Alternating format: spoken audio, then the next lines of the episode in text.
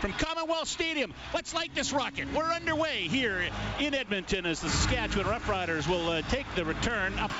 The attempt for Brett Lauther, who's hit 16 in a row going back to last season. Ball is down between the hash. It is up, end over end, and puts it through. Saskatchewan on the board first with a 3 0 lead. Brett Lauther with a 50 yard field goal. Takes the drop.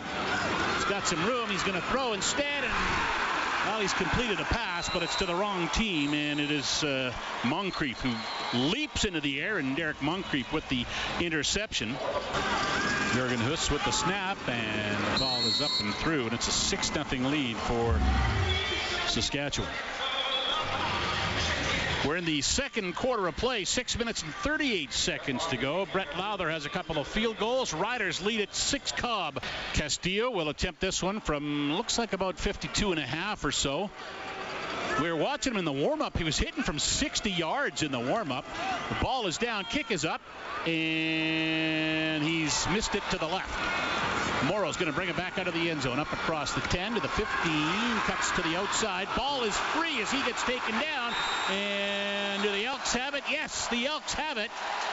Don's red zone. There's the throw. That is complete to the 10 and to the 5-yard line before he gets wrestled to the ground. It's Kenny Lawler.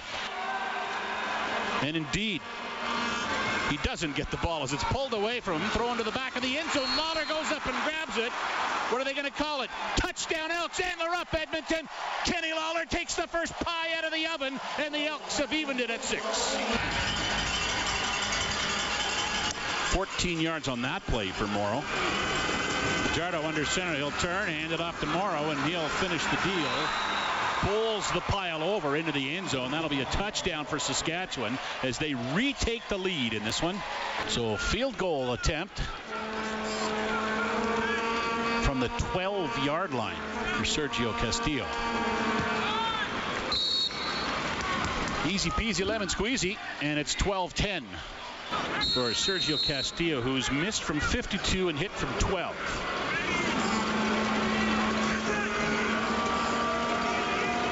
Oh, the bad snap is bad. Castillo has to go back and chase it, then he'll throw.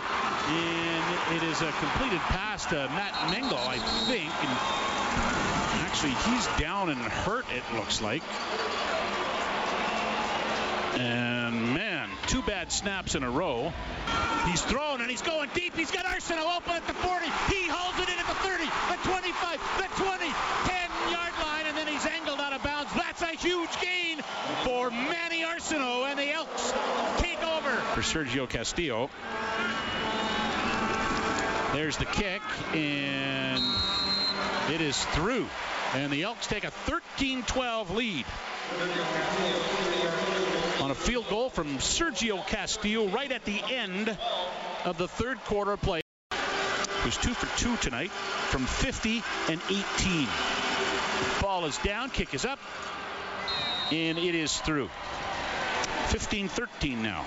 Peter Ager, the rookie, to Matt Mingle, the hold. The kick is up.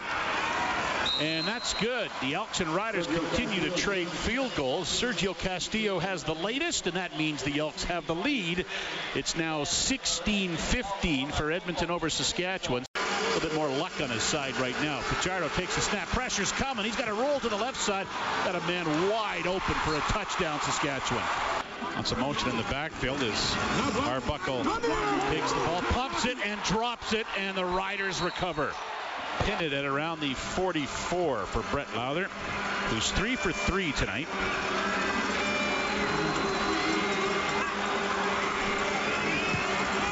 This one is up, and he's missed it.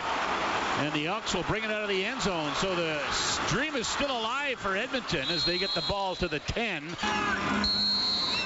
Up and through, and it's a 10-point lead, 26-16. All this can do is make it look a little better. Everybody's going for the Elks as Arbuckle drops back, loads up, goes deep to the end zone, alley oop, and who's got it? Intercepted.